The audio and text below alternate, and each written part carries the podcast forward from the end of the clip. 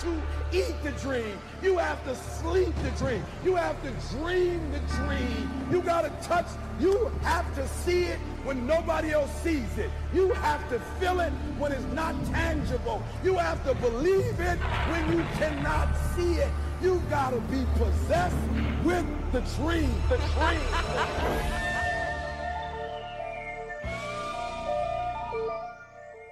Really think that Mike Tomlin is going to let the same thing happen twice in one season? I wouldn't be surprised Sorry. if they came out and beat the Chiefs. Grant, you are on literal crack. Russ put Rudy Gobert, which, by the way, is one of the more overrated players in the league, I will say number one, literally in a body bag. That's why they got Russ. Joe, they got him because they wanted to recreate the twenty fifteen All-Star team. This team is destined for failure. Listen, they're old, but like... You know, I always say it's like a fist fight in a phone booth. Listen, I say it every time we talk about the Giants. If Nate Solder is not walking the streets working a minimum wage job at McDonald's, literally getting big gulped on an hourly basis, there's something wrong with humanity. Are you are you surprised? Dave Gettleman's batting one hundred in free agency. I fear no man. I've said this before. If you breathe oxygen, it's fair game. I will come and take you out. I don't fear nothing.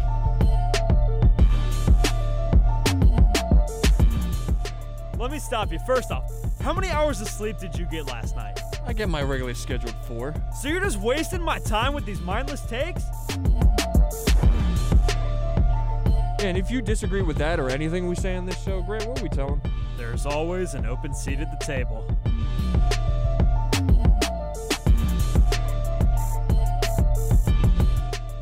Ladies and gentlemen, phone booth on Calm Radio.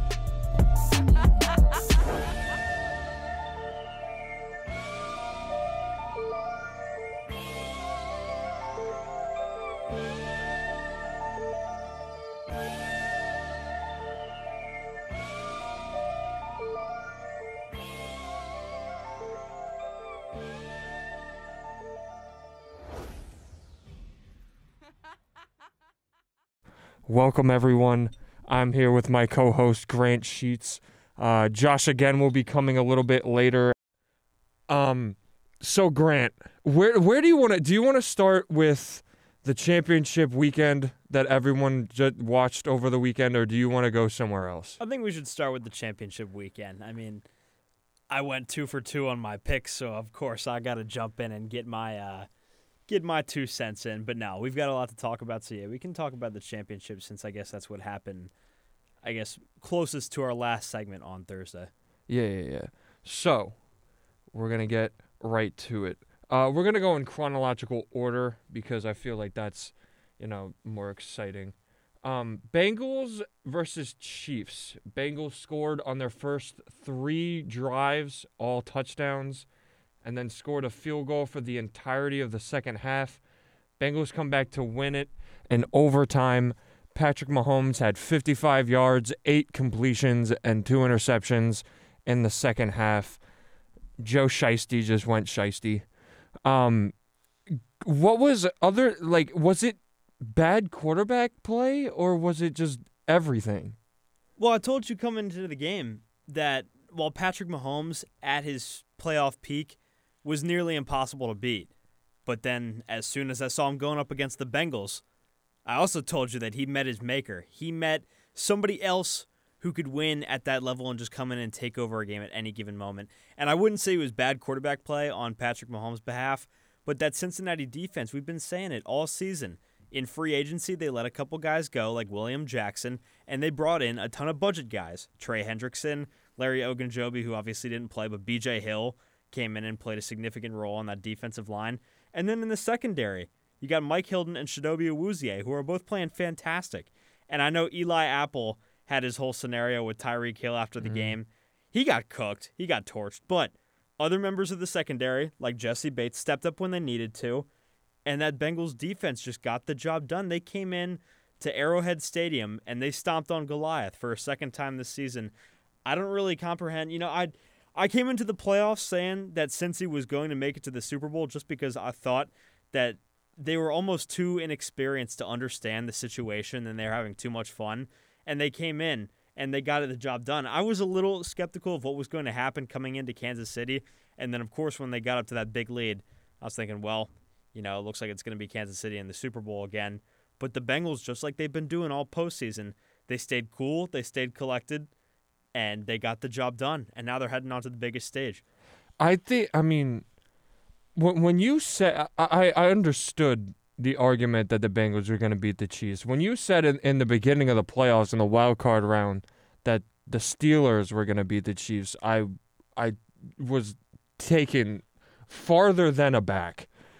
But this one, to me, was closer than everyone thought it was, but I don't think that it should have gotten anywhere close. And the the reason why is because you saw the first three drives. Chiefs, I mean, it's it's far from just predicted the pace and controlled the game. They were they were basically dominating on all sides and all facets of the game. And defensively, offensively, special teams even, I mean, not as much, but three touchdowns, only giving up three points. You go into halftime with a chance to put it up twenty-four to three. And right as you decide, apparently the story behind the last play of that, uh, the first half was that Patrick Mahomes urged Andy Reid to go for it because he was going to kick the field goal. Yeah, no, I mean, and that's what you'd expect from a quarterback. You want the ball in your hands in a situation like that. And I think if the Chiefs did score that touchdown, undoubtedly would have put the game away. I think if they would go to the field goal there. Even if they kicked the field goal there, I still thought, mm-hmm. exactly, you know, that probably could have put the game away. But a play like that can swing the momentum significantly, and especially headed right into the half when you already started to feel like, okay, maybe the Bengals do have a chance if they get a stop here. But Tyreek Hill was just dominant in that first half. He couldn't, Eli Apple couldn't buy a stop on him. And then they switched looks up a little bit on defense. They started getting a bit more pressure on Mahomes. And they were passing off Tyreek like we've seen with that double safety look earlier throughout the season. And that's really what stopped the Chiefs' offense. That's what slowed them down. And the Bengals' offense got back to character. But it's been this defense. The whole postseason, it's been the defense that has saved this team. And then Evan McPherson, they've been playing clean special teams. They just played a clean football game. And even when Burrow threw that pick, the defense came back, bailed him out. Yeah, I, I think the, the other story is Patrick Mahomes. I understand that if you want to go for that in that situation, you're in control of the game. You don't think that it's going to, you know, end the game at that point, because when you're up by eighteen points coming into a half where you've controlled the entire game, you you legit just destroyed the the, the I mean the doors off that defense. And we were talking I, again the names that Grant brought up. I mean, realistically, the only one that really had a bad game on the Bengals' defensive side was Eli Apple, in the second half at least. And he was talking the most after the game as well. Yeah, oh, it, it always goes like that. I mean, that's who Eli Apple was. Ever since New York, you get him in uh, in New Orleans, he does the same thing. And then he comes out. He You had the, uh, the I believe, Boston Scott, where he, he, he, sh- uh, he little man celebrated him. And then instantly gets straight up either trucked or burned by him. I forget. Um, or was it David Montgomery? I don't remember. He he, it was a short receiver that he like little manned, and then he got straight up burnt the next play. I I just to me, it we've been waiting and waiting for the last three years. That says the first year when we saw Patrick Mahomes play, he plays like no other Q B that we've ever seen. And part of that is the way that he, the success rate that he has in playing hero ball. We've seen it since he started on that on that drive where he went in for Alex Smith. They tra- obviously get rid of Alex Smith. You go into the Super Bowl run. You go into, even before that, the playoff run where D Ford happened. And then you saw it a little bit in the beginning of the playoffs, in the beginning of the third quarter, and then they come back. Obviously, the Texans uh, playoff game where they got blown out the water in the first maybe quarter and a half and then reared back for forty-two unanswered points. It's just, to me, like, we're waiting for this guy to mature. And w- what I mean is we give about we give quarterbacks about three to four years to tell us if you're the real deal. And I understand that Patrick Mahomes is obviously the real deal, where he's in the conversation of the most skilled Q B to ever play the game. But we give Q Bs such as, I mean, Daniel Jones is on his fourth year. He's he's getting into the point where if he doesn't play next uh, good next year, he's out. Um, we gave Tyrod Taylor maybe two, three years. We gave R G three after he got injured to come back. We gave him a year and a half. Dwayne Haskins didn't even get a full year. Um, I mean, just... Where are we going here, Joe? I, see, what, what I'm saying is... I understand that you're saying Patrick Mahomes, he's gone back to his hero ball tendencies a little bit, and we saw it last Sunday.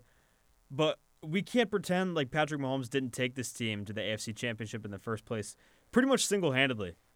After what happened against Buffalo, he came in and drove them nearly half the length of the field in ten seconds to line up for that game-tying field goal and eventually scoring the touchdown in see, overtime. See, I'm glad you brought that up because this actually goes into my argument. I, I've the reason why I bring up all these uh, quarterbacks is because when we get into the situation where Patrick Mahomes wants to air be a good decision or a bad decision, you want to take the risk and throw it into the end zone, you know it's a mature quarterback that if you have five seconds and you don't have anything in the end zone right away, to throw it out of throw it over the head out of out of the back of the end zone and take the three, and we've never seen Patrick Mahomes take those mature plays. And uh, what I'm saying is I don't know now. I thought that it was him either way. I don't know if I can distinctively say whether or not we're overrating him because of the weapons that he has. Because that entire thirteen second drive down the field was methodically to Travis Kelce and Tyreek Hill, and he basically, Travis Kelce told Patrick Mahomes what he was going to do, and it, it went into fruition. So, not, like, the mental side, ninety percent of that drive was Travis Kelce. So, I don't know, I, I don't want to say it yet because I feel, and I'm on record saying that the drive in the in the, in the overtime was methodical by Patrick Mahomes. He didn't really use his weapons that much. Obviously, you know, the back shoulder pass to Travis Kelce was to one of his great weapons, but, I mean, he threw it to where only Travis Kelce could get it or any tight end in this league could get away from the defense, and I understand that part, and that part gets me. But I don't understand when we get into these situations late in games if I can definitively say that without Travis Kelce, who is the best tight end in the league, and of his realistically of the next generation, um, at least top two in his generation, if you want to put him in the same conversation with Gronk, and Tyreek Hill, who's top three receiver in the league and the fastest and most agile receiver that we've seen in maybe ever. I don't really know if I can definitively say that. But Patrick Mahomes, are we're starting to take for granted some of the things that he's done. We saw at A F C Championship game, down three with a little bit of time left. You knew he was at least going to send it to overtime, and for a while it looked like they were going to score that touchdown. Bengals defense stepped up, and I will say that he did make some of those hero ball mistakes where he's scrambling around in the pocket, nearly sold away the game with that fumble. But just these little things, like taking them down the field to at least tie the game up and give his team a chance in overtime. It's these small things. He's a winner.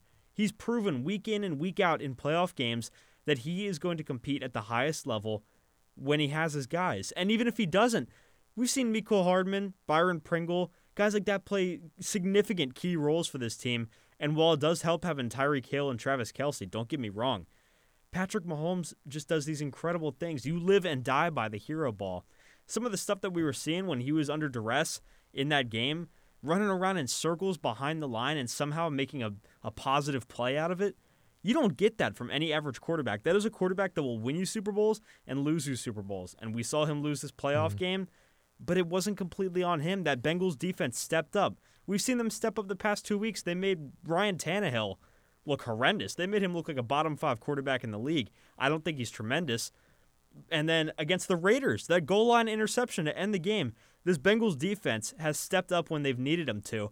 So I'm not putting this all on Patrick Mahomes. He's the one that went down the field and helped them tie up the game in the first place.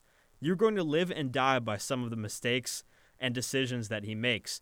And while I do think that halftime play where, you know, he threw it short, that probably wasn't the smartest play. He's used to having guys like Tyreek Hill and Travis Kelce at his disposal that make these plays. Look at the overtime game against the Chargers where he just dumped it off to Kelce, and Kelce did the rest for him and won the game. He's used to having that. But if he doesn't have that, if you take away some of these weapons, like, you know, we'll probably see Kelce age a little bit, couple next uh, next few years. I'll give him like two, three, or four. Might regress a little bit in speed, won't have that same burst to his game. Somebody else will step up. And I guarantee you Mahomes will find a way to make it work just because of his playmaking ability on his own. He's got a cannon of an arm. He's got the escapability, really, of like Russell Wilson, like we've seen, just his ability to move back there in the pocket when things collapse. He's ridiculous. You're going to have games where he's going to come out and single-handedly win it for you, and then games against the Bengals, that wasn't even close to on him. That last interception, I mean, they had to make something happen. You could feel the momentum was completely starting to swing. They had that defense, that secondary was locking down pretty much anything that did, that the Chiefs attempted. So you're going to see these moments where he won't be able to come through, but he's the one that got you there in the first place. Yeah, I'm just going to I'm just want to say before we uh we get more opinions on it. Um the the only reason why I fear the defensive argument is because I see what he did, or him and his weapons did, against the Bills and the number one defense in the league. So my thing is, like, I put it number one defense in the league, but they didn't play anything close to that. I I mean, it's it's it's the high-powered offenses versus the high-powered defense. If you were to tell me that they were a bottom fifteen defense in the league going into that game, I would have believed you because they played like it. True. Um, I'm going to send it over to Josh. Welcome back, Josh, co-host of the Sin Bin, whenever the hell you guys actually have the show. We had our show yesterday. We actually were able to get it going. Wow. I know, second one of the semester. We're going strong. Yeah, hi, uh, hockey podcast for those who want to tune in on Tuesdays at nine. Is that when? Well, now I, at this point, it's basically Wednesdays at nine. We haven't. Okay. It's supposed to be Tuesdays at seven thirty, but that never gets done. Got you. All right. So, what do you think the main factor in the Chiefs-Bengals game was in the second, specifically the second half?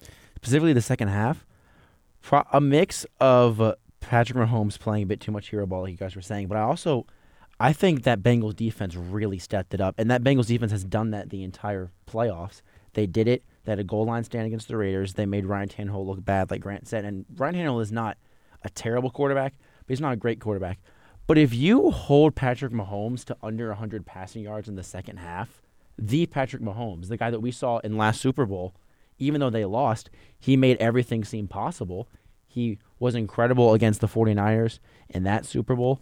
If you hold him to under one hundred passing yards, that is respectable. And if you told me that the Bengals defense was the one to do that, I would have laughed in your face because I do not trust those cornerbacks. I especially don't trust Eli Apple. Mm. I don't trust their front, their front seven, especially because they had def- they had injuries. B J. Hill to step in, and he played fantastic. He had an interception.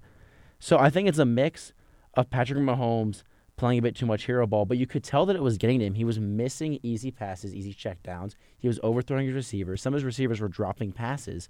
So I think the, it got into the mentality, and I think it's a big, it's a lot of stress and a lot of pressure for Kansas City because they are now known as this new dynasty. You know, originally it was the Patriots, and now immediately everyone is shifting all their hate to the Kansas City, and they're trying to call them a dynasty. And so it's a lot of pressure, but you also have to be able to play under pressure.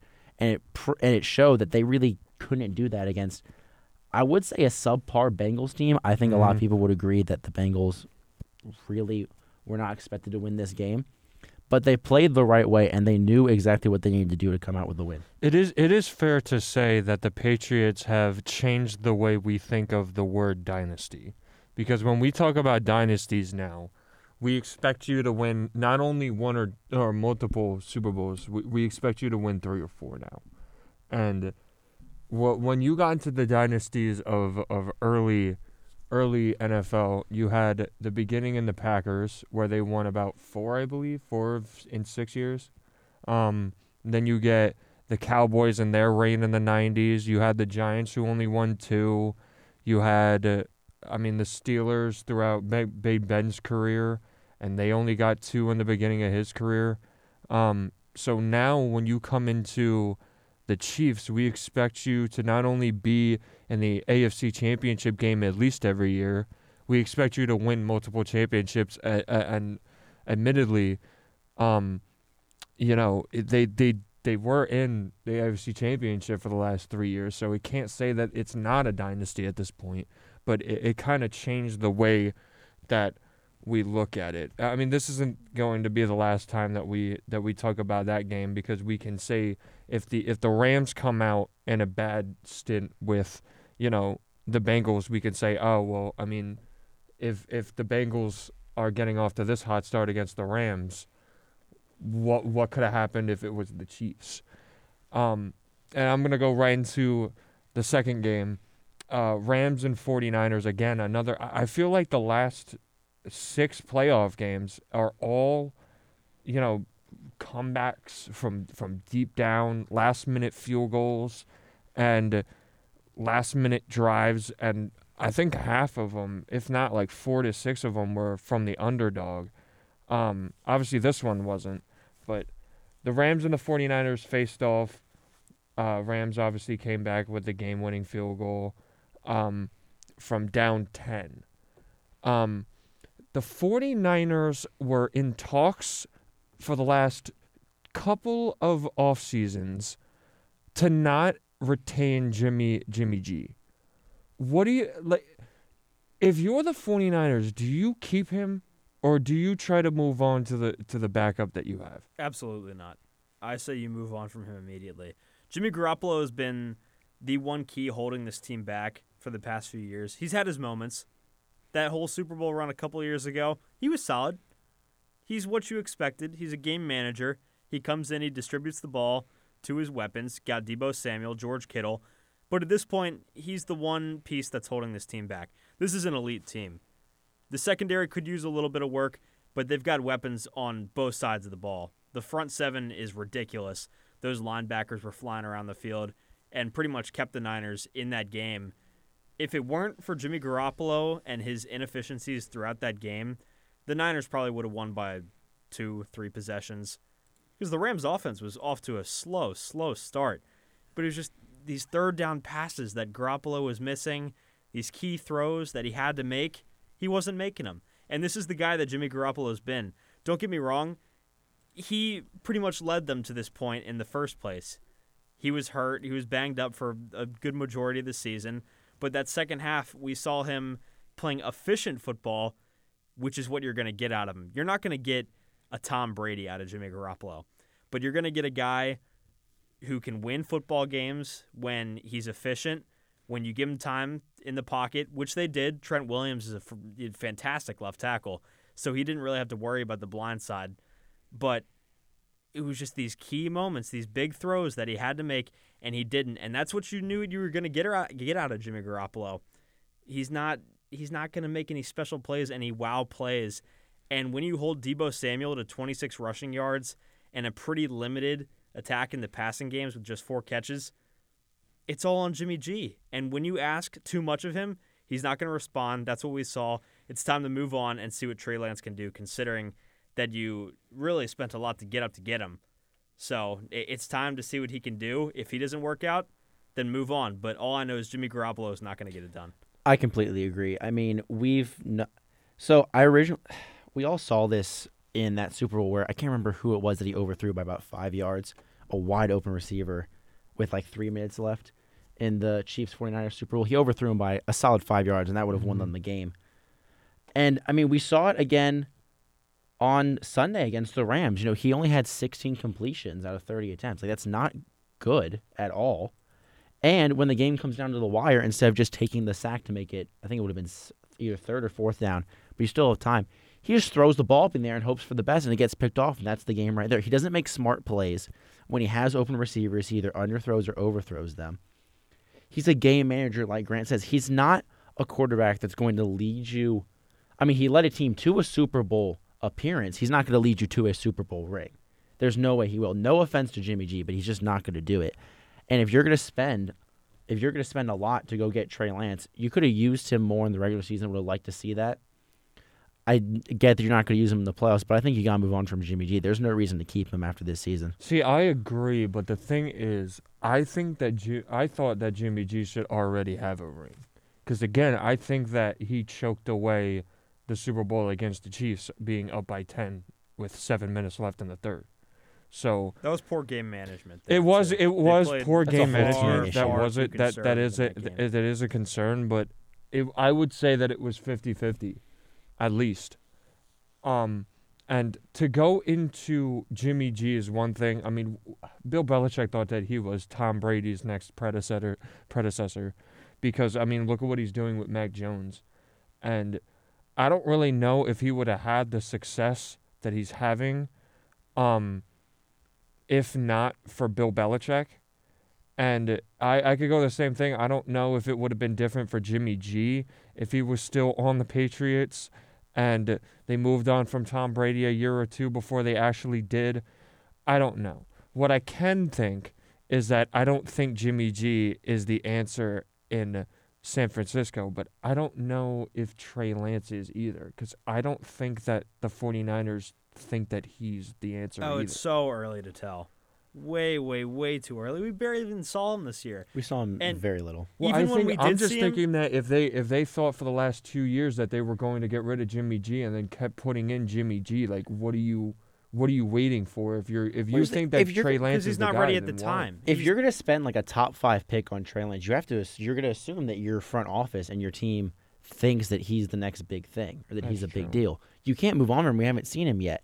And this 49ers team is still built for at least a couple more years to be very competitive. They don't have – they're not like – they're this not like the Packers. Super Bowl contender. Well, I mean, they're a Super Bowl contender. Well, with I mean, a good yes. quarterback, they're an easy Super Bowl contender, I mean, they but they don't have the a good N F C quarterback. N F C Championship with, a, I'd say, top twenty quarterback. I wouldn't put Garoppolo anything above nineteen, twenty in the league. But you drafted Trey Lance knowing that he was going to be a project. He came from North Dakota State. That's not – they weren't playing huge competition there. But what he did show there is he's got a rocket arm, he's got legs, he's big, he's got poise in the pocket, shape up his footwork and work on some things, some N F L scheme things, and he's ready. But he didn't show this year that he's ready because it's a huge transition from where he was at all the way to the N F L level, and to be successful, you don't do that overnight. They drafted him knowing him that he was going to be a project player, and he showed flashes in the games that we saw. He wasn't efficient, but he showed that he's I mean, did he? a, a dual threat on it. Yeah, he did. Yeah, he did. He did show that he was a dual threat. I will give you that. Don't you can't look at the numbers and ask if he showed us anything. You got to look at what he did during the game. He moved around in the pocket very well. He ran very well. Cannon of an arm. Refine some things and work on some scheme things with him, and build that offense around him and what he can do. And this Niners team could be very good because I, they've already got a good offensive line. Sure, and you've got is, a really is, good running that game true. that fits exactly what he needs. I think that they need another running back other than, I mean, basically their their their running back is their receiver right now. Well, so. I, Elijah Mitchell is that pretty solid, to, and they got Trey he Sermon is, too. Trey Sermon and was Trey Sermon's really good too. Yeah. If you have Trey Lance and Debo Samuel and Elijah Mitchell, possibly all three of them as really good running threats, that's a problem for they, a defense. What to they deal need, with. They've catered this team to Jimmy Garoppolo's strengths, which is just check down, yeah, kind of a West yeah. Coast quarterback thing. But that's very can, good to have a receiver or running back for yes, a check down it, guy. It, exactly. Debo Samuel, you ask him to do anything and he'll do it at a very high level. Mm-hmm. What you need to do is start building this team around Lance. Get him another deep threat, because if you get if you got a guy that can run downfield, maybe like a um Oh, man, Jalen Guyton for the Chargers would be a good fit. He's going to be a free agent this year. Pretty much solely a deep threat for Justin Herbert last year. That's a guy that could space out the field. You get even more spacing for George Kittle and Debo Samuel, and that offense could be electric. But the reason why they don't have, you know, a whole lot of deep threats is because they've catered the offense to Jimmy Garoppolo, check down, dink and dunk football. If you ask Debo Samuel to be a deep threat guy, sure he can. He's electric. He's got great speed. Brandon Ayuk's pretty solid, but he's not a guy that's going to burn you mm-hmm. over the top. So if you start to build this offense and shape things around Trey Lance, he's the future.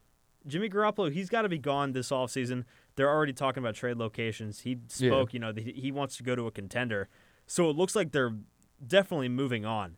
But what you got to do is just start to build things around Trey Lance and show him, you know, that you have full faith in him and that he is the future. There's no other guy. I mean, the only reason why I'm a little bit weary, and I understand that this is going to be out there because of the difference between the skill level and what the starting starting quarterback right now is, but it seemed to me in the in the sense of how the organization seems to be handling the both of them, that it feels like another Jordan Love Green Bay thing. Because Green Bay, I mean, I understand that Green Bay has Aaron Rodgers. You're not going to take Aaron Rodgers out if he's still on your roster. But the thing is, when we get into a situation where Aaron Rodgers was hesitant to come back, you didn't know whether or not that he was going to be a Green Bay Packer this year until he came out with the Last Dance thing. You still don't know if he's going to play for the Packers this year. I don't think so. And when you went into a whole thing where it's like you're hesitant to play Jordan Love, because you don't know if Jordan Love has what it takes to overtake Aaron. I mean, I guess it's another thing of trying to take over Aaron Rodgers' spot because it's different than taking over Jimmy G's spot. But, I mean, or if you want to go back in the rings, Brock Osweiler or Colin Kaepernick. So I just think they're trying to ease him into the role. You don't want exactly. to throw a guy that's from true. North Dakota State immediately in. Not everybody can be a Patrick Mahomes. Everyone can be a Patrick Mahomes. And here's the thing. People were saying similar things about Josh Allen coming out of Wyoming, that, you know, it's a massive, it's a massive uh, skill difference. It's just a massive jump. Same thing with, I mean, it, this is in the making, but the same thing with Daniel Jones out of Duke, because Duke is not a football school. Exactly, and we're yet to see. I mean, granted, the Giants just signed a new offensive coordinator, and so we'll have to see if he can actually, mm-hmm. you know, step up. But that's the thing. I'm not saying that Trey Lance is a Josh Allen, because Josh Allen is a remarkable player, and he's in his own little kind of bubble. He's not We weren't greatest. sure if Josh Allen was going to be all that good, though. We weren't, because after his, after, his, after his rookie season, he lo- he was looking really shaky, and then mm-hmm. he immediately came back and proved all the doubters wrong.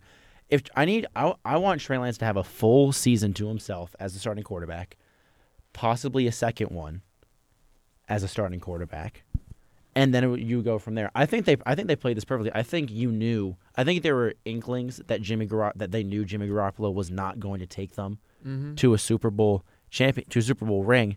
Because they sp- because they traded up and they got this pick and they spent it on a risky player, a guy with high risk but very, very high reward. Mm-hmm.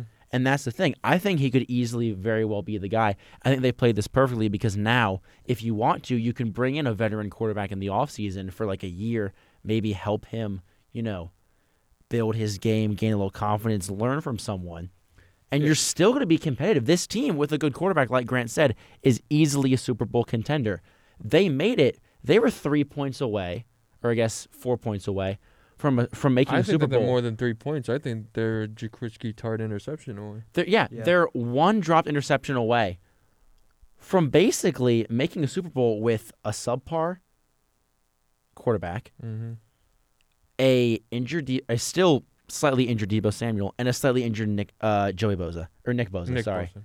So if you have a fully healthy team with a competitive quarterback and a good quarterback, they're easily back in the Super Bowl. There's no question. Mm-hmm. And I, I, think, do, Trey, I think Trey Lance could be that guy. It, again, it's way too early to tell. He barely played this year. I do think that Trey Lance's uh, his floor, I think, is Teddy Bridgewater post- injury. Oh, man, no. Come on. Teddy Bridgewater's had a noodle of an arm for years. No, no, no. I'm saying floor because Just, it's high, it's low floor, high well, ceiling. Trey Lance okay. can already... I'm saying his highest ceiling okay. is Russell Wilson. I, I'd say...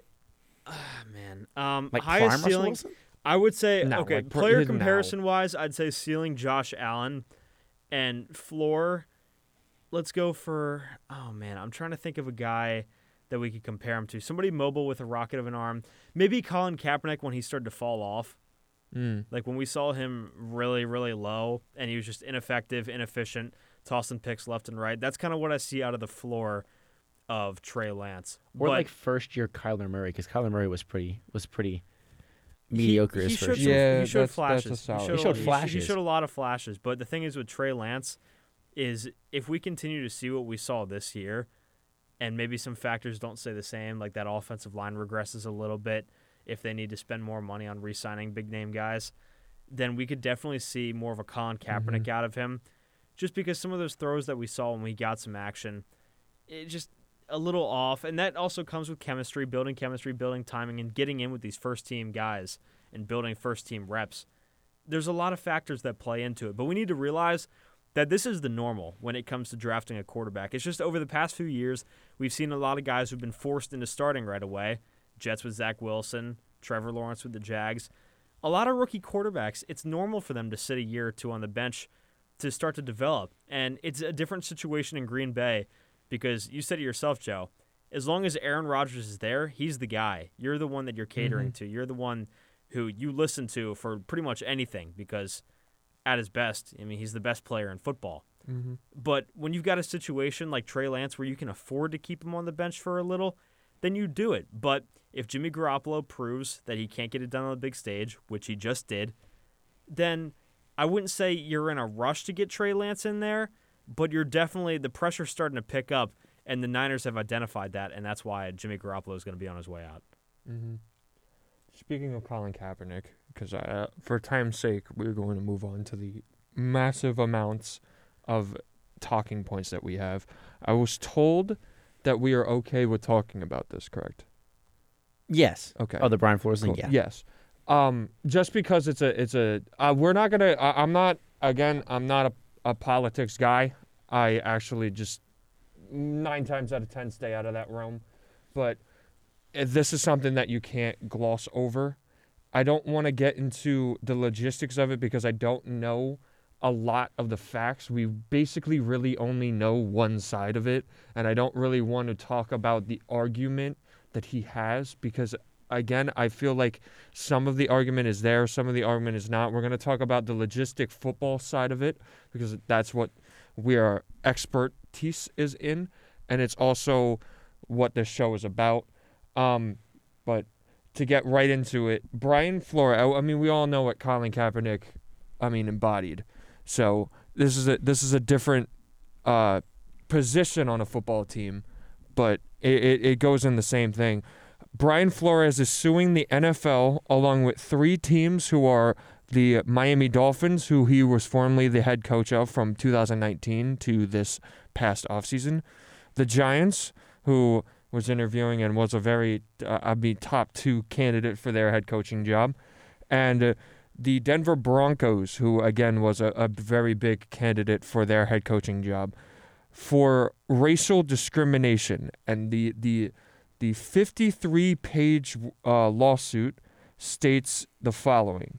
The Giants had already chose their guy before Flores interviewed with them about three or four days before because Bill Belichick accidentally texted the wrong Brian because Brian Daboll and Brian Flores both worked for Bill Belichick. He tried to congratulate them, only uh, saved them as Brian or whatever in his phone, texted the wrong guy, went through all that three days before. Like, congratulate him for getting the job three days before he interviewed for it. Um, the other thing was that the Broncos, John Elway, and the ownership and the and the the staff up there that interviewed him showed up hungover and about an hour late to the interview. So it's basically saying that it wasn't an actual interview. Um, stated that the Dolphins' ownership asked him to violate N F L rules to tamper in an attempt to lure Tom Brady to Miami back when he was leaving the Patriots. Um, he also said that the Dolphins were paying him one hundred thousand dollars in twenty nineteen in the Taking for Tua movement. It was an actual thing, apparently, because he was getting one hundred thousand dollars to lose games. Hugh Jackson also came out, who was a former coach of the Cleveland Browns, said the same exact thing, except he was getting paid fifty thousand dollars, so I guess Miami Dolphins' loss is more valuable. And uh, he was stating using the Rooney Rule as a sort of quote-unquote check the box, I did it, I don't actually have to hire you, nor am I going to. I'm just going to use your interview to check off the two that I need. What I, I want to know, first off, what is your your reaction to it? And then what I really want to know, as I mean, in this first block about it is, does he still find a coaching job? because Colin Kaepernick is still out of the league because many think of what he tried to do. So we were talking about this on our way out of class earlier today about if he would get a job. I hope he does, because this would be a lot different. This would be a lot different conversation if Brian Flores hadn't proved himself as a good coach, because he did fantastic with a mediocre Miami squad. I mean, he gave them back-to-back winning seasons for the first time in God knows how long. And he's a good head coach. I do think he still gets a job. It depends on where. There are rumors that the Texans still have him as one of their top guys. I think he'd be a great and fit. He, he wants to lure Deshaun Watson wherever he goes, so that just makes it easier. That makes it easier for him. That's the one thing that I'm against with Brian Flores is the whole Deshaun Watson thing. That's a different story. If there is truth to the water here, then this is a really big issue for the N F L as a whole. I still think that Brian Flores will get a job. I'm I'm assuming it'll probably be Houston. I think he could be a pretty decent fit in Houston with the Texans. I don't want to see a similar situation with Colin Kaepernick where he just never coaches or never is in the league again, because Colin Kaepernick was still a good quarterback, or he was a decent quarterback when he basically got kicked out, not necessarily kicked out of the league, but no one would pick him up. And there were teams that desperately needed quarterback help. And there's plenty of teams that need head coaching help, and Brian Flores is that guy. Or he could be that guy. I mean, I pr- I'm praying that he gets a job because he's a really good coach, and I have a lot of respect for him after what he did with Miami. But, I mean, at this point, just time will tell. Yeah, and it, as far as it goes with this lawsuit, if everything does indeed pan out to be true, it just shows, like you said, there's a lot of problems going on right now at the N F L. I think the Rooney Rule in general has a lot of flaws because, while it's supposed to do the opposite, it's forcing ownership to look at skin color rather than qualifications for a job. Right. It's supposed to do the opposite, but now it's come to the point where it almost seems like, like I said, if this does pan out to be true, where owners are just going and checking off a box now, rather than looking at the abs, you know, the actual qualities of, of a coach. It seems like the Giants were pretty much set with Schoen, considering, or no, sorry, they hired Schoen, so it looked like they were set with Daboll. So why even bring in Flores if it does pan out that, you know, it, besides checking a box, there was no reason for them to bring him in. So it just goes to show that this rule has its flaws, but Flores should be treated like a top candidate. I can see why it would be difficult for him to get another head coaching job right away because, like you said, the whole Watson situation. He's directly connected to Deshaun Watson. Watson has his controversies, and we know that Flores is a guy who he wants power at the head coaching spot. He wants a lot of roster management stuff. That's a lot to take on as an owner, as a G M, to go ahead and hire a guy that you know is going to want his roster to look a certain way and his players to play a certain way. We said, or we saw in Miami, that he told Tua to his face that they shouldn't have drafted him.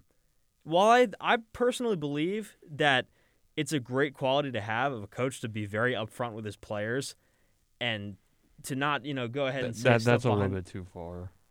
See, that's what some people might think, but you don't want them going and dodging stuff, right? You want a coach to be straight up with you about what you need to do better and what you are doing good. So for a head coach to have these qualities, I value that.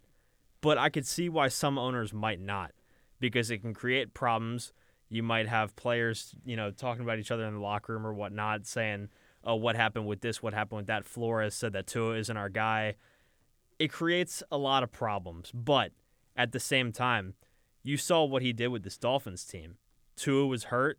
They had a backup quarterback in. They had a terrible record, one win. And I believe, what, seven or eight losses at the time? And then they go They're and they win eight out of their yeah. last nine? Mm-hmm. That's incredible. They're the first team to ever do that. So you have to look immediately at who's coaching that team. It's Brian Flores. And Brian, Brian Flores is a clear leader. It's just he has a very old school, old school style of coaching, hard-nosed, and he's going to tell you what you need to be better at right mm-hmm. to your face. He's not going to sugarcoat it. So I can see why he might need to go back through the cycle where he'll be a coordinator for a minute and then come back and get a head coaching job. But I do think that some of these teams that need a full-on rebuild, they should be looking right at him because he's a guy that can take your team no matter what point you are. We saw with Miami, they were horrible a couple of years ago. Mm-hmm. Turn them around immediately and basically made that defense a very respectable unit and still managed to win games with a struggling Tua at quarterback. This is exactly what a rebuilding team needs yeah. at head coach. I, I just want to go into, before I get to the second underlying topic of this conversation, is I feel like the I'm going to play the middle because I feel like I don't know enough about either side to take a side, and I don't really want to take oh, a side. Does yet. Yeah. Here's what I'm going to do. I understand that the processes of hiring the head coach the way that both teams did it is unacceptable on each end. I understand, because you're you're set to interview and give everyone a fair shot. You're not supposed to interview people just for the sake of interviewing them. You're not supposed to choose a guy before you start interviewing and then just lead people on, thinking that, you know, because there was reports saying that Brian Flores was the guy ever since the wild card round started. So when you get into a position where you choose a guy to go into, you know, an organization such as the New York Giants, such as the Denver Broncos, it's just, and then to ultimately wrongfully get fired by the Dolphins, I understand where where the argument is there. And I understand that the race thing with the Rooney Rule is unacceptable. When when it was instituted in two thousand three, there were three African-American head coaches. The most that we've had was about eight at one time, including coordinators at one time. Now it's back to one. It was two last year because you had, uh, I mean, at, at one point you had um, Todd Bowles and then Mike Tomlin. And Mike Tomlin's the only one that really has, you know, that solidified job. And then you had Brian Flores and, and Mike Tomlin.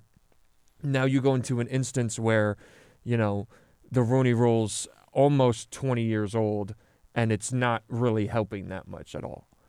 I understand the argument. Here's why I don't think, and to, to come to the defense of at least one of the teams, because I don't think that the Broncos were... I don't think that they were mo- racially motivated in their practices to come an hour late. I just think they're stupid, and that's unacceptable. They're really poorly. It was just an unprofessional Yes, act. It's unprofessional. I don't think it was racially motivated. I exactly. But I do I think if, that it was yeah. unprofessional. I don't know if they looked at the situation. You know, I don't know what their beliefs are and whatnot, but it does seem like they were checking a box. Yes. Like you said, may or may not have been racially motivated. But that still, part might have been racially ab- motivated. That's absolutely unprofessional mm-hmm. on their yes. behalf. You the can't sec- do that. Yeah. The second part is I don't think the Miami Dolphins firing him, although it is a, the most argument that he has on the basis of race to not give him the fair shot that other, you know, non-African-American coaches get. I would understand that argument, but them firing, I just think, again, they're stupid, because that we all shook our heads. Well, because any, they have two team... two winning seasons in a row where you don't make the playoffs. And since you don't make the playoffs, number one, you paid him the first year to lose. So losing in twenty nineteen makes no sense because you literally paid him to do that. And then twenty twenty and twenty twenty-one on fluke years where you win ten games and don't make it to the playoffs because the A F C was nuts. And then another year where you start off oh and seven, come back from it, have a winning season after starting one in, I think it was one in one seven. seven. One in yeah. seven. And then coming back and winning seven games in a row to finish with nine wins, I believe. And then have, an, uh, again, another winning season. To get fired on that is just despicable. But I don't think that that's racially biased either. I think the other one was the one that was the least emotionally motivated. And I think, I mean, you could call me, again, a fan of this team. I, I will throw out my bias out there right now. But it, uh, the reason why I do not think that the Giants were racially motivated, and I understand that they've never had an African-American head coach ever, and they were the last organization to start an African-American quarterback, and it took until when they benched Eli for Geno Smith to do it. I understand all that. There was also whether or not they chose Daniel Jones because he was white and not Dwayne Haskins because he was African-American. I don't know. Here's the thing. When when you come into a position where the problem that you have with the New York Giants is that they hired the guy who was, albeit white, for the job before you got it because you got a text from Bill Belichick. I don't know why Bill Belichick knows or has control over everything we do as an organization, because he basically co-signed on Pat Shurmur and Joe Judge for us, so I don't know why he's there. But The thing was, is his problem was that they hired the guy before. My argument would be that that's not racially motivated. We have just decided as an organization to take the Bills organization and push it down south. We hire their assistant G M. We just hired their Q B coach as our Q B coach. You have their offensive coordinator, now your head coach. And as the assistant G M comes in, who do you want as... If you already have the agenda, and it's clear that the agenda is bringing everyone from at least the offensive side of the ball from Buffalo over to the New York Giants. And it's not a coincidence that the only two coaches out of Leslie Frazier, Brian Flores, Patrick Graham, Dan Quinn, and Lou Anarumo was the only two that got a second interview for the head coaching job of the New York Giants was Leslie Frazier and Brian Daboll. Where were they from? The offensive and defensive coordinators of the Buffalo Bills. So, and he also said that that he was, when he was giving it, it was three days before his interview, four days before his interview. You would imagine that's when they made the decision because Bill Belichick wasn't just going to find out the day of. Um, that day, they requested interview, uh, requested access to interview Dan Quinn, who is white. Then they interviewed Leslie Frazier afterwards, then Patrick Graham, then Daboll again, and then Patrick Graham. And then Lou, Lou Anarumo was earlier. But what I'm saying is that you're, you're just che- if, if you're just there to check the boxes and you already have your guy, then you could say that about every one of them. Just just to play devil's advocate. Now, I do, I do understand, and I love I love the fact that Patrick, Mo- uh, I mean Patrick, Patrick Graham is the one that's doing it because he has a motive now and a platform and a reason because right now he got wrongfully fired and now he's doing it. I had a problem with Colin Kaepernick, the way that he did it, because he got benched on the 49ers and then used that platform that he grew before he got benched to say, well, now I'm not in the spotlight. Let me use the race thing. And I... took that as you are taking a problem that needs to be addressed and pushing yourself to the forefront because you're not a starting quarterback in the league anymore. I, I, I yeah. took that as disrespectful to the message that he was trying to bring. Now that you have Patrick Graham, who was wrongfully fired for reasons we cannot get into, I love that he is the guy now to push the message that obviously needs to be pushed. That's I, I think that that's great for not only the league and African-American coaches, but the future of basically the culture that surrounds sports. I think that part of it is great. But I don't know necessarily in the lawsuits if he has merit on the teams. The one with the N F L goes far beyond any of the teams, and I believe he does have a great stand in what that will, and I do believe that it will bring reform to how coaching hirings are done and how the Rooney Rule is in place, and it will change the way that organizations look at African-American head coaches. But to say to to sue the teams that were just kind of stupid and air be it wrongfully hired a guy before they interviewed you, then another shows up late to the meeting hungover and then fires you after you've done everything you can for that organization. I, I don't know if it's necessarily racially motivated in that stint, but I do love that he's right now in his situation the forefront of that of that movement. Yeah, definitely. I mean, I think the whole N F L lawsuit, there's definitely going to be some great takeaways from there. I think there's going to be some change for sure. But then going along with these organizations, whether it's ro- racially motivated or not, we won't be able to tell. It's one man against multi-million dollar organizations. You know, they'll probably be able to pull what they can to see what happens. I don't know. We'll see. But regardless, these teams are missing out on a great coaching candidate. I mean, look at the Dolphins. What are they doing? You think that you can fire Flores and get an upgrade with Kellen Moore, who is their leading candidate right now? That's ridiculous. Kellen Moore was horrendous in Dallas. I don't even know why he's getting coaching looks. So I'd agree. I think these organizations are just making a dumb move by looking beyond Brian Flores, especially the ones like Houston. Houston would be a perfect spot because that's, I guess, a last-ditch effort to get a top ten, maybe even top five quarterback when he's playing back in the roster with Deshaun Watson. You hire him, and there's probably immediate interest for Watson to try to come back to the organization because he likes Flores. Flores likes him.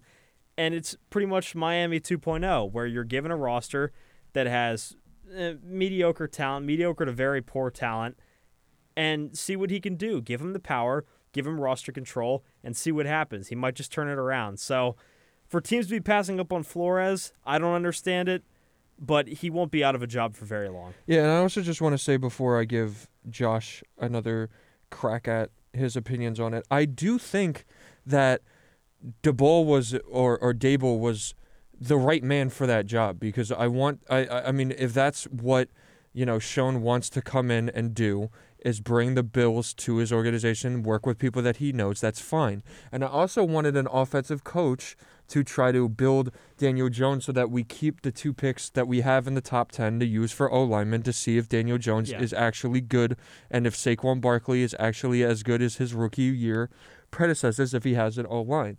And with Patrick Graham saying that he wants to bring Deshaun Watson, who I don't even know if he's going to be able to play when he comes on a new team because he's technically not suspended, but I don't know if that's just because the league knew that he wasn't going to play if he was still on the Texans roster. I don't know. And I don't really know if I want to deal with trading two picks, maybe a third for next year. There's a lot that comes Yeah, from. And then to to come in and to do uh, the Deshaun Watson thing in New York. And the other thing is, I don't I don't hate the, the hire of Brian uh, Daboll on the New York Giants, and I don't necessarily dislike the Nathaniel Hackett signing with the Broncos. I just think that the way that they did it was deplorable and unacceptable. Yeah. The way they did it was scummy, but the actual turnout with these hires, I think, are very good organizational fits. For once, I actually agree with what the Giants are doing. I think they're actually going in a very good direction right now, and probably the brightest that their outlook has, has seemed in the past ten, ha- half decade, years, maybe yeah. full decade right now. Because they're bringing in guys who have come from a winning organization, and there's fits. There's scheme fits with what they're doing. It looks like they're trying to go in and potentially save Daniel Jones mm-hmm. from a very rough start to his career by bringing in guys that worked with a project yeah. quarterback. And it's so, it's it's not even it's not even coming from a winning organization. It's people for who were there for multiple years on a losing organization that when they came in and changed stuff, turned it into a winning organization. Exactly. They built it from the ground up, mm-hmm. which is what I, I love that they hired him because I think for you to come in and construct a winning organization, you have to know what that implies. You have to know what, with what that comes with. You can't come in and hire a guy that hasn't seen at least a, a glimmer of an A F C championship or something and expect for them to come in and implement a whole new culture right away. Mm-hmm. They brought in guys who have been winning for the past few years, who have been right there with the Kansas City Chiefs at the top of the A F C, and guys that can come in and might be able to do it again. And that's why the Bears brought in Ryan Poles from the Chiefs, because mm-hmm. he's a winner.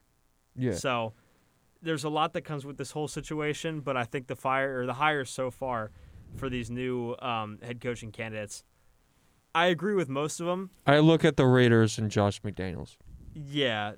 I, I'm still iffy on that one. We'll see. Mm-hmm. I do believe that he eventually deserved a new position. I think that Rick, Rick Bisaccia should have gotten that job. I mm-hmm. think he should have stayed there. So do I. But that's a whole different situation. I don't know if Brian Flores would have been a fit there in the first place. But regardless, he's not going to be out of a job. Whether he has to go through the whole coordinator cycle again, we'll have to see. But he's definitely going to be a head coach in the near future again mm-hmm. soon. No, I completely agree.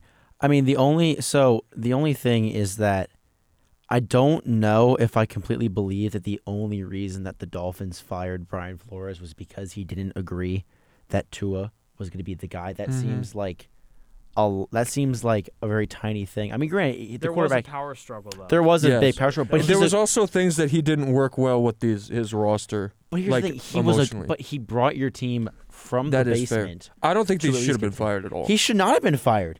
He absolutely not, and I think if he's, go- I think he's going to get hired. I think where he goes will most likely either be Houston or possibly with the Saints in New Orleans. Mm. But I mean, that would be a good one. That would he's got to deal one. with cap hell though. Um, if I'm a head coach, whoever, I do. I don't want to touch New Orleans. Whoever I don't, gets hired by New Orleans is gonna. They're gonna be in for a rough. Yeah, because you've got to handle the Mike Thomas situation. You've got no quarterback under contract except for Taysom Hill, mm-hmm. and I don't think he's a franchise quarterback. He's a gadget. If you player. sign him back, you got to deal with Jameis, uh, Jameis Winston thirty for thirty. I don't even know if they can afford him. True. I mean, and, well, I don't know if they can afford well, Kamara, Thomas, and Jordan. That's true. They they really they're so over the cap. And the Texans are completely different. Yeah. You know, hellhole as it is nothing. right now. They've got nothing. They've completely blown up their team. You've and, got... Yeah, McNair up there, he's had his issues with racial allegations. Yep. And yeah. There's just it's... something that came out the other day about him. Mm-hmm. So yeah, I mean, I th- I'm praying he gets another job because he's a damn good coach, yep. and he really deserves to be on an on an N F L squad. I just I, I hope there's no fallout, for specifically for Brian Flores. So, so do I. For this. Because and I really ho- I, I like I said, I really love that with his situation that's surrounding it, with the bad conduct by these three teams, and obviously I'm a fan of one of them. I'm saying a horrible job. I understand that you wanted uh, Daboll, horrible execution, but I, I love that he's, right now in his position, the carrier of the message right now. Yeah. No, completely, no, completely agree. Yeah. I mean, again, time will tell with this whole situation. I know, I don't know if he can win a lawsuit against the three teams. Mm-hmm. I don't think he can win a lawsuit against the N F L. I think he can definitely bring light to the fact that people are getting paid to lose. Yeah, I think that's that's, that's the next. That is next. a huge issue that stems that mm-hmm. stems even further. First it's, off, do you think it's real? I've because I don't know why Hugh Jackson would randomly come out and say, "Oh yeah, Cleveland Browns paid me fifty thousand dollars and co-signing with this guy." And what realistically, what I want to know is over the last five years. Two organizations that aren't the Dolphins and the Browns have w- l- worse loss records than them. So if if the Dolphins head coach and Brian Flores and the Browns head coach and Hugh Jackson when he was there are getting paid fifty or a hundred thousand dollars each loss, then then what the hell was Adam Gase and, and Ben McAdoo, Pat Shermer, and Joe Judge getting? It's I don't I don't know. Like, I, I do think there I think there could legitimately be truth behind that. There's been rumors for years that, you know, N F L is paying people to throw games or that the league it's is the scripted process. or whatever. I'm sure Trust Gase must have been getting paid handsomely because he, he's having a fun time being a high school coach now. Yeah. I think, so well, that's the thing. Well. And me and Joe were just talking. I mean, Joe Judge probably got, you know, enough money to retire for deploying yeah, that the, Q B yeah, sneak on Q B the Q B sneaks two yeah, in a row. Yeah, no, yeah. and that, that and he was able to pay for pizza and beer for all the fired uh, that is true. Fired employees. So that's true. And hey, Logan Ryan and D J were there. It's, just, it's one of those things where the, where the N F L has this very big issue where it's scary to like speak out on things. And this isn't mm-hmm. even a racial thing. This is like a systemic problem in the league of the fact that games are being thrown. Yeah. Well, that's my concern because I had a couple friends that um raised the idea. Well, actually, they didn't raise the idea. They brought to my attention that the N F L could be pursuing a lottery now, a lottery-type draft like the N B A has. I actually, I, I thought about that in the beginning. They're, the, of the they're one of the, I think that's are they the, They're like the only major sports league that doesn't do a lottery, yes? Does baseball? Baseball, do, baseball does yeah, do a lottery. Yeah. Do they? So they're the only ones that don't do it. I'm confused on how the ba- like I I I, I, I I'm into like the, the baseball the league when it actually like when they get to the M L B, but I don't. I would never really was was too keen on how the draft actually worked because I know well, you can draft like people right from high school. It's just rounds. like any other draft, but there's a ton of rounds, ton yeah. of prospects. You I know go there's, like the pro- there's like eight. There's like eight a lot. You got to go through the whole minor league system. Yep. I think here's the thing: if it comes out that Brian Flores' accusations of being paid and Hugh Jackson's now, if they come out as true, I think you will see the league try and start implementing a lottery system or you an anti-tanking system. Every team that was horrible for multiple years. I don't even know. Well, that's the th- well. I mean, yeah. Well, you've got this fifty-eight page lawsuit. You might as well spend some mm-hmm. time on that. Yeah, I think well. that. I mean, the most damning part is obviously the racial, the racial yeah. allegations. But even if those get disproved, there's some other stuff that he has talked about that is like eye-opening. Specifically, getting paid for losses that shouldn't be happening. Yep. I mean, I think that the way that the N F L has done it, where just the team with the worst record gets it, is perfectly been fine. I mean, it's worked out well. I think a lottery system for other leagues works well, but the way the N F L does it, it also works well. But if it comes out that teams have actually been paying people to lose, then you have to change that and you have to get rid of yep. that. Like, it would suck because, one hundred percent you know, the the lottery system, depending on how you do it, could be very ineffective and could be very, imp- it could be very partial. It could not be. Yeah. It could See, be. Of course, it's different with football because usually when you see a team full-out tanking, or at least if they appear to be tanking, there's one big need, and it's the quarterback position. Nine times out of ten, that's what it seems to be.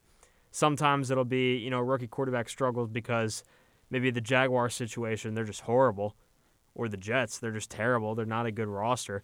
There could be that situation, but nine times out of ten, it comes down to needing a quarterback. So personally, I don't really have a problem with tanking. I feel like it's a scheme. It's a strategy. If you if you already suck, if you're oh and eight, oh and nine, one and ten, something like that, or on the halfway point of the season, and you know that you need a quarterback and there's a guy up there at number one, number two that you could snag, but there are some other teams that need quarterbacks right below you, I have no problem with tanking. I, I, I just have no say, problem with taking either. The main thing that I have a problem with is if they're getting paid to tank. It's a scheme. Because yes. you have to, you have to, yes. you have to exactly. tank strategically. There's exactly. a way to easily strategically tank where you just you offload all of your older but still good pieces, yeah. and you can I, bring I, in other I guys. I also yeah. want to say, I mean, we're going to get to the N B A in a, in a few minutes just because we're running a little bit on time right now.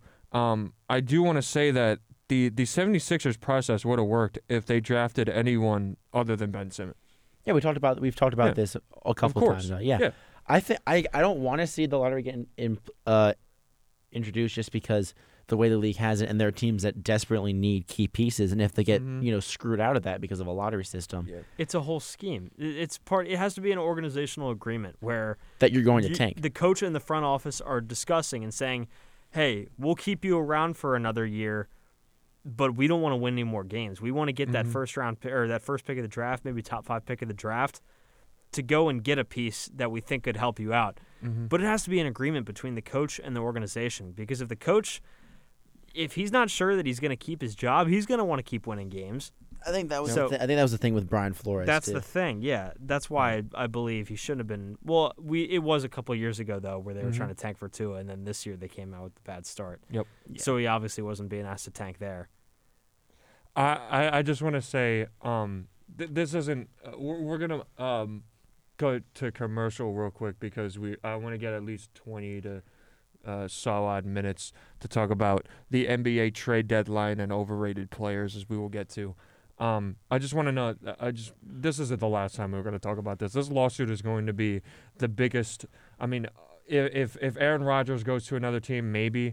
If um, – the certain someone who I'm going to uh, give us at least, a, like, at most a sentence about because it did happen a little bit while ago. But if this certain someone wants to come back in the league, um, that might be a story. But this is probably going to be the biggest story of the N F L offseason. Before we bring it to break, though, um, it's worth mentioning opinions just real quick.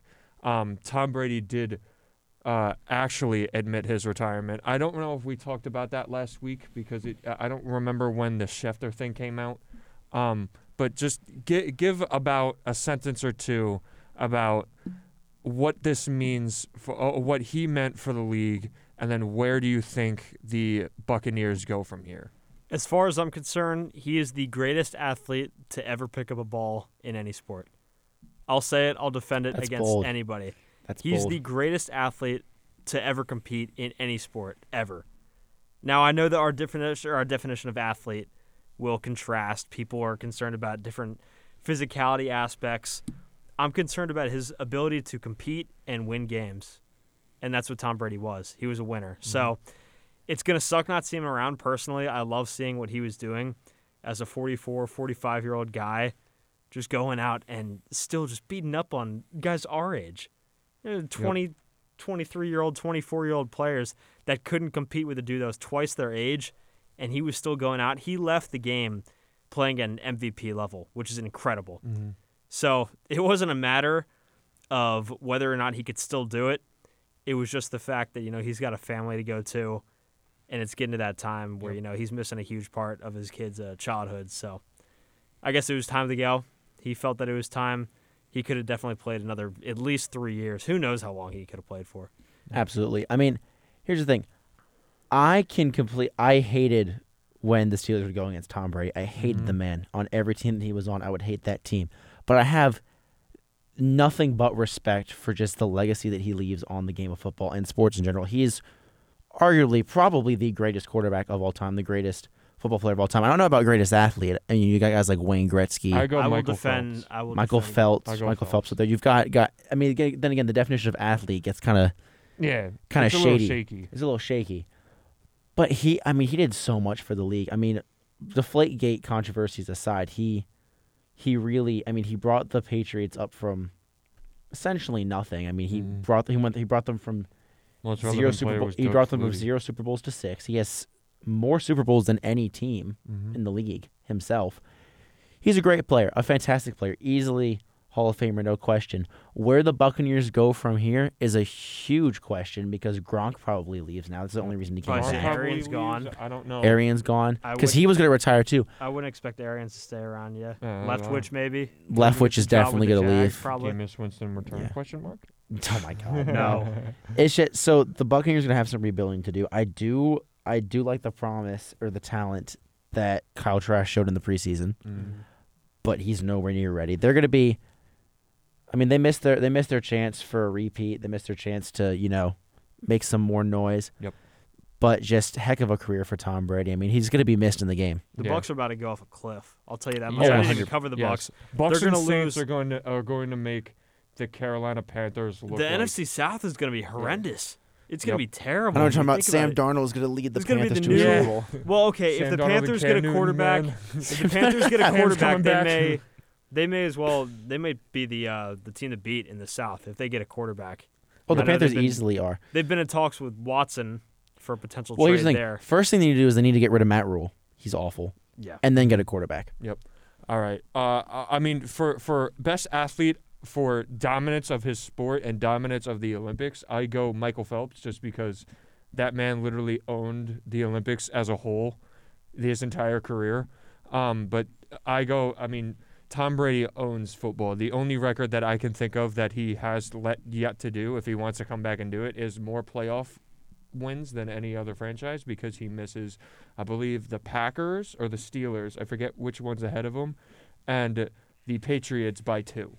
So if he gets, he's thirty-six. If he gets the thirty-nine, who uh, thirty-eight is what the Patriots are at. Obviously, he has all. If you take Tom Brady's Patriots wins away from him, it's, you know, he already beat it. But that's the only record, and he will go on. You'll never see another Tom Brady, and he has basically owned the N F L ever since he was drafted. Don't go anywhere, though. We're going to uh, ship back to N B A for a quick minute. Don't go anywhere.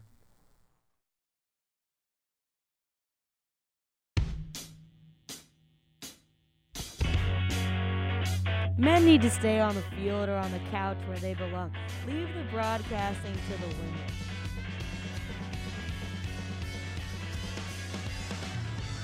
You want to listen to a real football show? Tune into the Gridiron Girls every Thursday, four twenty to four fifty, right here on Calm Radio.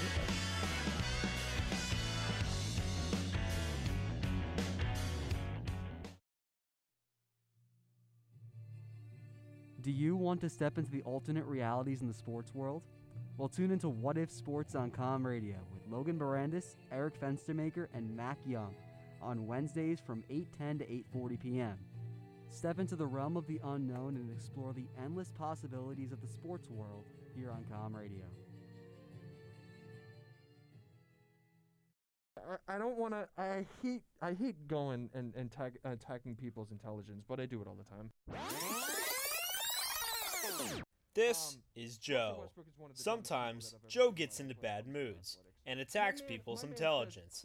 Please be nice to Joe, except every Thursday from two forty-five to three forty-five on Phone Booth, Calm Radio Sports Debate Talk Show. Then we give you every right to be mean to Joe.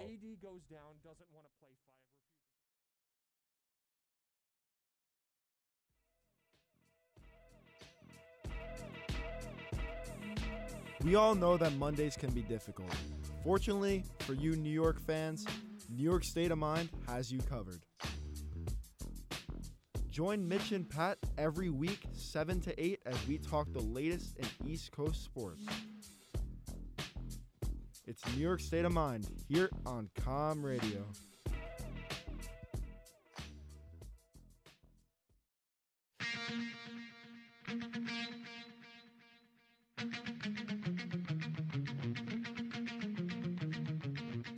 tuning in to Com Radio Sports Debate Show Phone Booth every Thursday from two forty-five to three forty-five.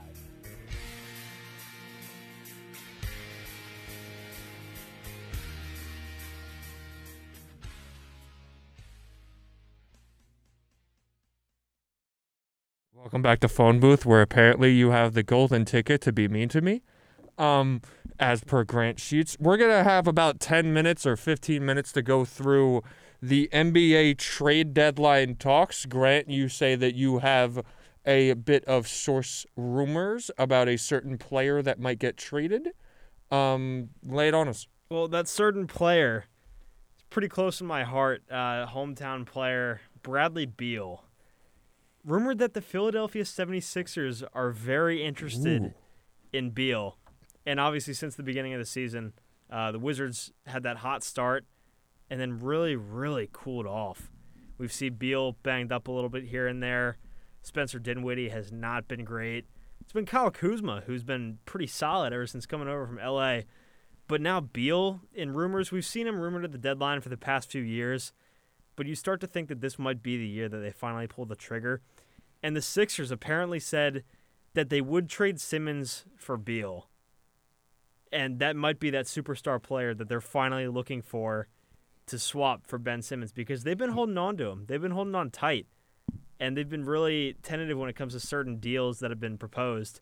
They want that all-star player, that immediate superstar that they can plug into a lineup and say, hey, we can put this guy with Joel Embiid, and it could translate to immediate success.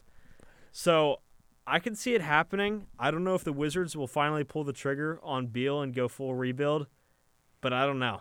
We'll see. see. I don't know. I, I've heard a lot of rumors coming out of who the seventy-sixers want to trade Simmons for. Whether or not they do it, I don't think they do it this season. I, just because I don't do, think the I price think is going to be right.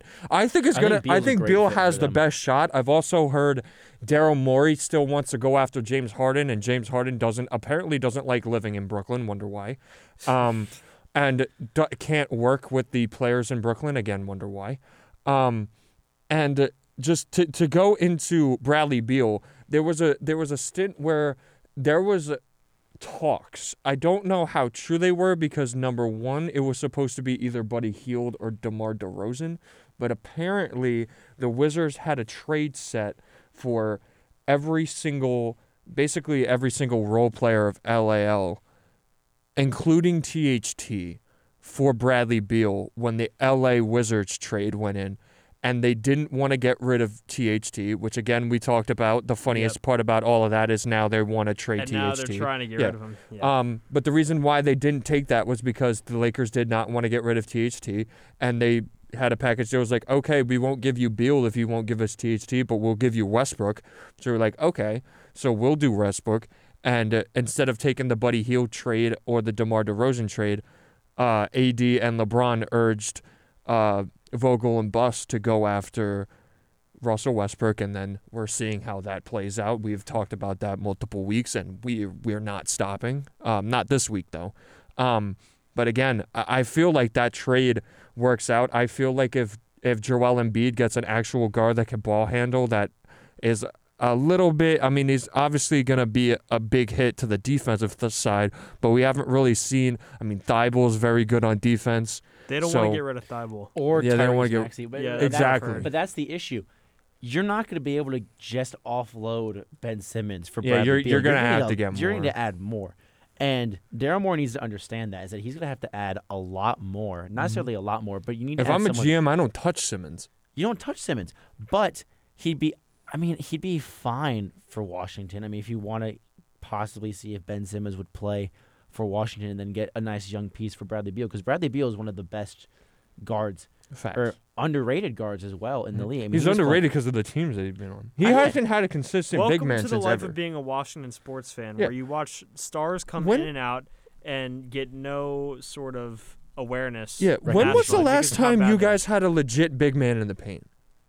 Well, Montrezl Harrell's actually been pretty good. Yeah, but uh, I'm talking about big man. Consistent, like... Like a pick-and-roll big man. Like a big, big. Yeah. Well, Gafford's pretty good. He just doesn't... He splits time with Thomas Bryant, who actually just got hurt again. Yeah. Legit big man? Mm-hmm. I've been saying this for years. We have not had a legitimate top ten big man since I've been alive. Yeah, really. That's what I'm saying. The team has been small ball since before small ball was small ball. Well, we've gone through. We've had guys like Nene and Marcin Gortat, just these fill-in players for years mm-hmm. and years. And two guards were John it, Wall and Bradley Beal. Exactly. We've been always this huge, dominant big man away or just a really, really good rim protector away mm-hmm. from being a great team. But every offseason, they fail to go out and get this guy. Now, I don't think that Bradley Beal, getting rid of him, wouldn't make matters any better because this team already has a lot of forwards. Mm-hmm. So to go and offload that with a Simmons deal, I don't know. They would need to package another guard in you there. You would need to play Simmons at the four. Exactly. Simmons would have to play the four. That's where Simmons should be playing yeah. in the first yeah, place. Yeah, mm-hmm. that's where he should be playing. But the thing is, we already have a lot of forwards. I shouldn't say we. I'm I'm not part of the Washington Wizards organization. Yeah. But I said we with the Giants. The Wizards in general have a lot of forwards. They've got Rui Hachimura. They've got – well, Thomas Bryant can play either the four or the five, but he's been playing mainly the five. Mm-hmm. Um, they've got Montrezl Harrell, like I was saying. You've got Kuzma now who's playing forward as well. This is a very forward-heavy team. So to come in and get Simmons – they would need to package another guard in there because it, it would not make any sense. And here's the thing. That's why Tyrese Maxey makes the most sense but to they're so hesitant to trade another but guard. But they should. That's they like, should. If you I don't I don't, if, I don't put in Thibault at all. I, don't I think Thibault's too too uh, benefit like too he's valuable too benef- to the too defensive valuable to side. To the Sixers and he's another forward. Yes. I mean he could play the two, but he's not it's not really the way that mm-hmm. he plays. That's far from ideal. Yeah, exactly. Here's the thing. If you're the Sixers and you're in win-now mode because you're done with the process, the process is no more. Yeah. You have you could to restart it, but Philly would hate you. You don't want to restart that. Joel Embiid is a, is exactly. a great guy to build yeah. a franchise around. You have the pieces. Mm-hmm. You're a guard away. You're, you're a guard away, and Bradley Beal is that guard yeah. for the Sixers. I think it's worth noting that when, when the 76ers don't have Ben Simmons crying in the corner, number one, they're a championship-level team. But even if he is crying in the corner like he is right now, they're the two seed in the East. And the East is marginally better than the West this year. We wouldn't have to have this conversation if they didn't do the poor decision of getting rid of Jimmy Butler a few years ago. Exactly. We wouldn't have to get, if they got rid of Simmons instead of Butler, this team would have already had a championship under their belt. Exactly, one hundred percent. Here's the thing. If you're Daryl Morey, you have to understand that to win a championship, to win it with your process, you have to get rid of young pieces mm-hmm. to come get good pieces that can win you championships yeah. right now. You you're either a young team in a rebuild, or you're an old team ready to win now. It's seemingly the new trend of the N B A. You build up a team with really young pieces. You get a wide variety of guys who can play and come fill in a role. Pretty solid all-around team. But then eventually what's going to put you over the edge? You have to trade these resources that you rebuild with to go and get an established superstar. And that's We've what happens in a lot. Year. It happens in the N H L a lot all the time, too. Yeah. You have these young teams that they rebuild for years. Mm-hmm. The, N- the N H L does rebuilding, or teams do rebuilding, and salary cap and all that stuff better than the N B A because the N B A has a very soft salary cap, and yep. it makes super teams very easy to, yeah. mm-hmm. to come to fruition. But the 76ers have a legitimate chance here to prove that the process yep. worked. Granted, Ben Simmons was a failure. We've discussed that way too much. But if you're going to get rid of Ben Simmons, I don't see any problem with getting rid of Tyrese Maxey. Sure, he's Neither a... Why. He's an exciting young, exciting player to watch, and he could be a very good guard in the future. But he needs to go on a team that's rebuilding and a team that's actually going to use him.